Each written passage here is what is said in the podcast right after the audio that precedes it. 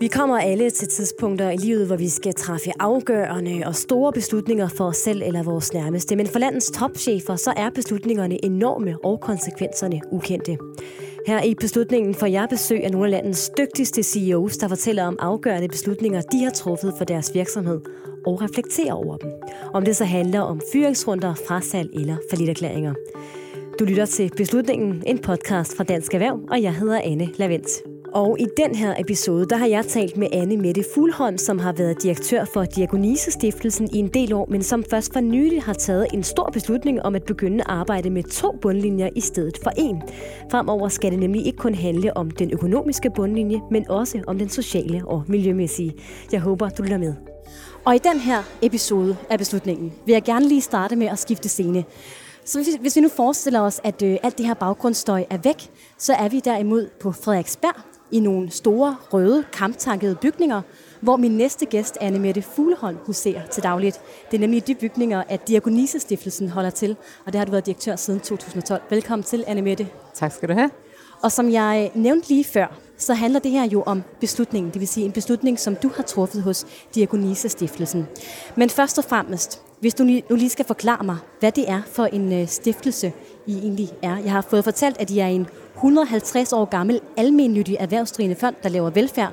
Men kan du måske blive lidt mere konkret for dem, der måske ikke lige har hørt om jer før?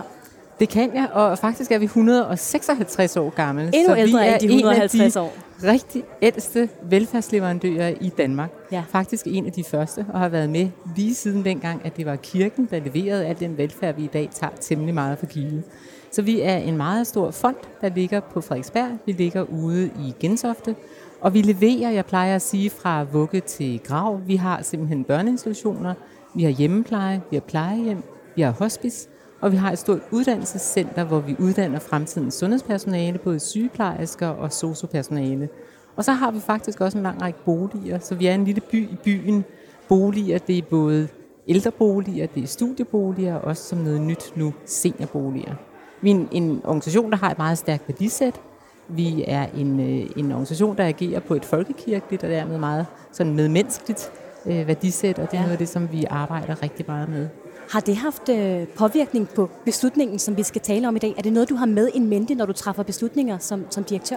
Ja, det er det i høj grad. Ja. Jeg står jo på ryggen af rigtig mange kvinder. Det her, det her er faktisk en organisation, der blev etableret af dronning Louise, da hun kommer til i 1863, og siden har der været mange kvinder, som har været ledere derude. Og det, som organisationen altid har fokus på, det er fællesskaber, det er social ansvarlighed og være med til at fylde hullerne i samfundet eller velfærdssamfundet ud. Så det er i høj grad en forlængelse af det.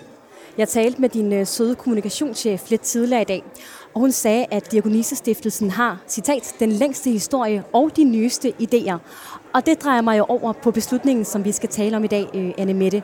For det her skal handle om, at øh, i nu hos Diagnosestiftelsen vil stille større krav, eller i hvert fald mere konkrete krav til jer selv. Kan du prøve at uddybe, hvad det er for en beslutning, du har skulle øh, træffe de seneste år? Ja, vi øh, har netop med bestyrelsen vedtaget en femårig strategiplan her fra 2019 til 2023. Og i den der har vi besluttet struktureret at arbejde med nogle af FN's verdensmål og bæredygtighed. Og på den måde også med en uh, tredelt bundlinje, det vil sige, at vi vil rapportere både på økonomisk bæredygtighed, på miljømæssig bæredygtighed og social bæredygtighed. Og det er, synes vi selv, at sætte overliggeren rigtig, rigtig højt. Og grunden til, at vi gør det, det er, at uh, det er der sådan set to hovedårsager til. Ja. Den ene er, at vi tror på, at det styrker vores forretning.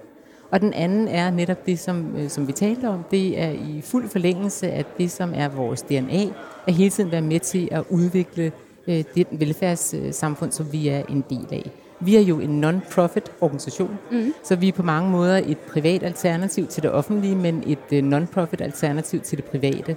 Og alt, hvad vi tjener, det går direkte ind i at levere nye ydelser til de øh, kunder og borgere, som, som vi har som, som vores målgruppe. Så det her med, at I nu skal arbejde med tre bundlinjer, nemlig også den sociale og miljømæssige, ud over den, ja. ud over den økonomiske. Hvad kommer, til at, hvad kommer det til at betyde sådan i praksis inde hos jer? Men altså, jeg tror i virkeligheden, at der er mange fordele i det her. Øh, det ene er, at det kan betale sig. Det betaler sig at tænke i madspil. Det betaler sig at tænke i, hvordan vi bygger. Vi har også en lang række byggeprojekter, og når man gør det efter miljøstandarder, hvor vi for eksempel genanvender mursten mm. i noget af byggeriet, så får man både den gamle sjæl med ind i det nye byggeri, men det er også en besparelse. Når vi øh, ser på medarbejdere, så ved vi, at der er rigtig mange medarbejdere, der sætter øh, meget øh, stor fokus på og sætter pris på, at de steder, hvor de skal arbejde, har en social ansvarlighed, og at de bliver en del af noget større. Så vi tror på, at det her også vil være med til at, at hjælpe os med, med at rekruttere nye medarbejdere, og dermed så er der jo en lang række indirekte omkostninger med sygefravær og vakante stillinger, som vi kan undgå. Så tror vi, det betyder noget i forhold til, øh, til brugerne og til borgerne, fordi de sætter også pris på den troværdighed, der ligger i, at vi faktisk er en, en organisation, der tager vores samfundsansvar alvorligt og gør noget.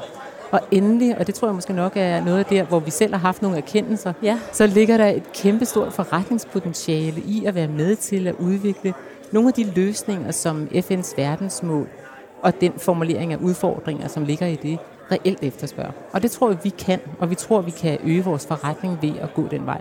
Men det lyder jo øh, helt fantastisk hele vejen igennem alt sammen. Du har været direktør siden 2012. Hvorfor er det først nu, at I beslutter det her? Det er en stor beslutning at begynde at rapportere anderledes, end man plejer. Ja. Og, øh, og der Prøv skal, at tage os igennem den proces. Jamen, der skal forskellige trin til. Der skal være noget parathed. Vi har hele tiden talt om CSR. Vi har altid haft en meget høj øh, CSR-profil. Mm. Vi har altid haft rigtig mange projekter, hvor vi i virkeligheden forsøger at skabe fællesskaber for mennesker, der er ensomme. Det er jo et af de områder, hvor man kan se, der er virkelig meget i spil. Der er godt 47 procent af alle dem, der er over 65, der bor i København, som føler sig uønsket ensomme. Og vi ved, at ensomhed det giver hjertesygdom, det giver demens og dermed dårligt helbred. Det har vi arbejdet med på mange måder med diverse fællesskabsskabende aktiviteter. Vi har for eksempel en stor genbrugsbutik, hvor vi har lavet nogle girumværksteder. Ja. Og i de girumværksteder, der kommer folk fra lokalområdet, og de kommer ned og øh, giver tøj og, og møbler nyt liv og det de så får redesignet, det donerer de til vores lobbyshop, som sælger det, tjener penge, så vi kan lave nye sociale aktiviteter. Og den type af erfaringer med, med projekter, vi har gennemført, med den tilfredshed, vi har fået fra de mennesker, som har været en del af det her, ja. der siger til os, det her, det betyder noget for os, vi lærer at mestre livet, og I er i virkeligheden med til, at øh, jeg ikke har brug for så mange ydelser fra det offentlige, og kan klare mig selv længere. Det er jo sådan nogle øh, videnserfaringer, øh, som vi så har brugt til at se, hvad kan vi så gøre mere af. Ja. Så for os har processen været at kunne have en organisation, der efterspørger det her, og som er klar til at gøre det, for det sætter jo et fokus. Et fælles fokus, som er anderledes og nyt. Vi skal tænke lidt anderledes. Det er heller ikke så nemt at rapportere, for der findes ikke rigtig mange rapporteringsværktøjer, så hvordan gør vi det overhovedet? Ja, er I kommet frem til, at I fundet ud af det? Altså, vi har på nogle enkelte områder, der findes faktisk noget. Ministeriet har lavet noget, de kalder den sociale beregner, og den kan man bruge, hvis man, øh, som et af de indsatsområder, vi også har arbejdet med, er mennesker på kanten af arbejdsmarkedet. Ja. Og for dem i arbejder, der har vi i 2018 haft øh, for eksempel 76 praktikforløb. Og ud af de 76, som er mennesker, der er virkelig sårbare og har svært ved at have en arbejdsmarkedstilknytning, der er der seks, der er kommet i arbejde hos os selv, og der er otte, der er kommet i arbejde i nogle andre virksomheder. Hvilket jo er meget målbart. Hvilket er meget ja. målbart og rigtig, rigtig flot. Det ja. lyder ikke meget, men det er det faktisk. Og hvis man bruger det beregningsredskab, der ligger, så kan vi se, at værdien af den indsats svarer til 2,6 millioner. Og det er sådan regnet ind i, øh, at det er kan man sige, overførselsindkomster, som ikke skal anvendes til den her målgruppe, og en skatteindtjening. Men vi vil jo gerne have nogle bedre redskaber, for noget af det, vi gør i forhold til, at vi bygger seniorboliger, hvor folk kan flytte ind, når de er mellem 50, 55 og, og til de sådan set bliver gamle. Et ja. boligprodukt, hvor man bare kan bo, og boligerne understøtter, at du bliver gammel. Og så er der fællesskaber også. Hvordan måler man på det? Hvordan måler du på værdien af fællesskaber? Og når vi går og tror, at vi er rigtig gode til at skabe den her sociale ansvarlighed og fylde nogle huller ud, ja. hvad hvis vi finder ud af, at vi ikke er det? Ja. Hvad sker der så? Og der skal man være klar til at kunne i virkeligheden kigge indad i sin organisation og turde sætte alle led i værdikæden i spil og blive klogere på sig selv. Og det leder mig frem til næste spørgsmål, for mm. du fik rettet mig før på en, øh, på en rigtig fin måde og sagde, at I er 156 år gamle. Ja. Og jeg tænker også, at at træffe sådan en beslutning her i en øh, lidt aldrende dame af en virksomhed, hvis jeg må bruge de ord. Hvilke udfordringer har der været ved det?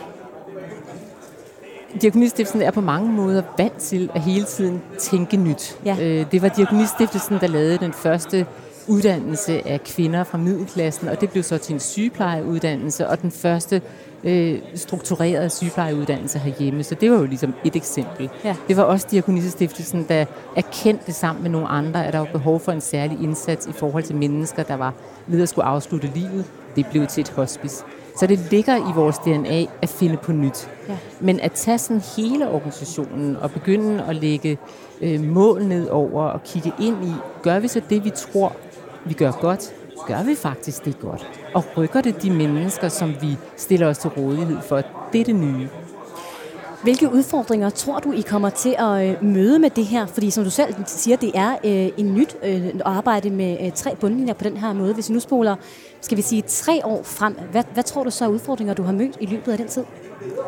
Altså i bund og grund vil jeg, vil jeg hellere vente om at sige, at jeg tror, at jeg møder mange flere gevinster. Ja. Altså vi kan allerede nu se, at når vi laver en trivselsundersøgelse af vores medarbejdere, der er 85 procent af dem, som er meget, meget glade for at være ansat i en organisation, der tager socialt ansvar.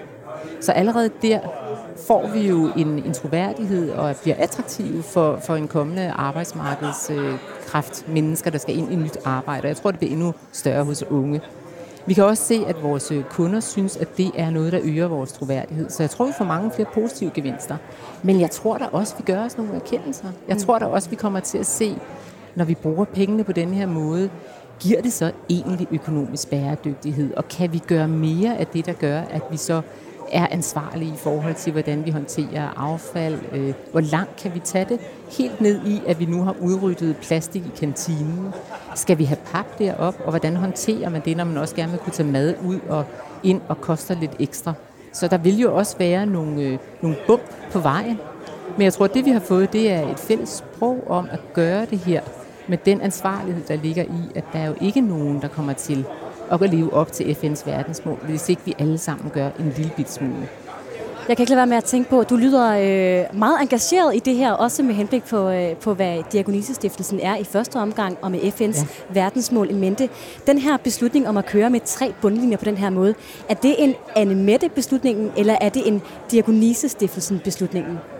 Det, det er virkelig en diakonissestiftelses beslutning. Ja. Øh, den står på nogle forskellige erfaringer med forskellige projekter, hvor vi kan se, at vi faktisk gør en forskel.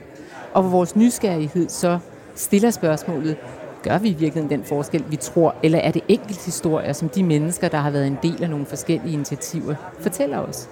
Og så bliver det jo pludselig en ledelsesbeslutning, for så er det jo noget, man må se efter, at det her er noget, som jeg ledelsesmæssigt skal understøtte. Og hvis jeg skal, hvad betyder det så for en organisation? Hvordan skal vi samarbejde? Hvordan skal vi bruge data? Hvordan skal vi virkelig indhente data og have den øh, samskabelse med både vores kunder og brugere, men måske også med eksterne partnerskaber, så vi får endnu mere af det her. Og så har vi en bestyrelse, der har sagt, jamen det tror vi på. Lad os prøve det af. Mm. Lad os se, hvad der sker med os, når vi ikke kun tænker i økonomi og i faglighed og i ordentlighed, men i virkeligheden også prøver udad til at sige, det tør vi godt lade os måle på. Så, så jeg oplever, at det er en, en organisation, som altid har arbejdet ansvarligt, som har lagt nogle flere lag på. Vi har fået nogle erfaringer med nogle konkrete ting. Det gør, at jeg som, som leder stiller mig spørgsmål, hvor langt kan vi tage det her? Og er det i virkeligheden det, der skal til? Når vi hele tiden har fokus på at blive en af dem, der også er med til at designe fremtidens velfærd. For jeg tror på, at der er brug for rigtig mange velfærdsydelser, men der er også brug for at tænke nyt.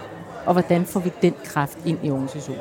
Tror du, at øh, du som direktør for Diakonissestiftelsen kommer til at træffe flere af den her slags beslutninger, der bevæger organisationen i den retning, som I nu er gået med de her to nye bundlinjer? Ja, det tror jeg. Jeg tror ikke, at jeg har råd til at lade være. Nej. Fordi jeg står på et marked, hvor jeg konkurrerer benhårdt om at få nye medarbejdere. Og alene det er nok til, at jeg er nødt til at tænke på, hvad vil fremtidens unge, som kommer ud på arbejdsmarkedet, de ønsker udvikling. De ønsker forskellighed. De ønsker diversitet.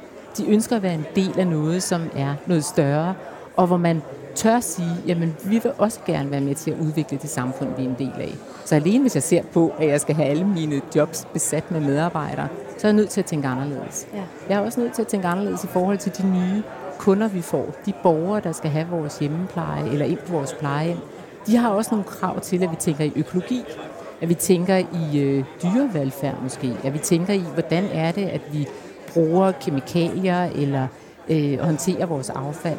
Lang række ydelser, hvor man hver for sig må sige, jeg tror, eftersørgelsen bliver stor. Og jeg vil hellere stå og kigge bagud og sige, at vi gjorde nogle forsøg. Noget lykkedes, noget lykkedes knap så godt, men vi er i hvert fald blevet klogere, og nu ved vi, hvad vi skal arbejde videre med.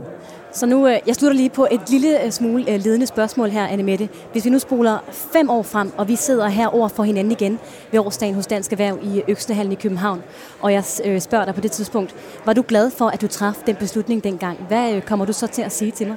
Så kommer jeg til at sige, at jeg var rigtig glad for, at der var nogle medarbejdere, der hjalp mig til at tage den her modige beslutning, og en bestyrelse, der støttede op omkring det. Og jeg tror også, at jeg vil sige, at jeg er blevet klogere på, hvordan jeg så reelt kan måle på en 3D-bundlinje. Lad os mødes igen om, øh, om fem år og se, hvad det er blevet til. Anne Mette Fugleholm, direktør for Diagonisa Stiftelsen. Du skal have tusind tak, fordi du kiggede forbi her i vores øh, studie. Selv tak. This podcast is produced by Bauer Media.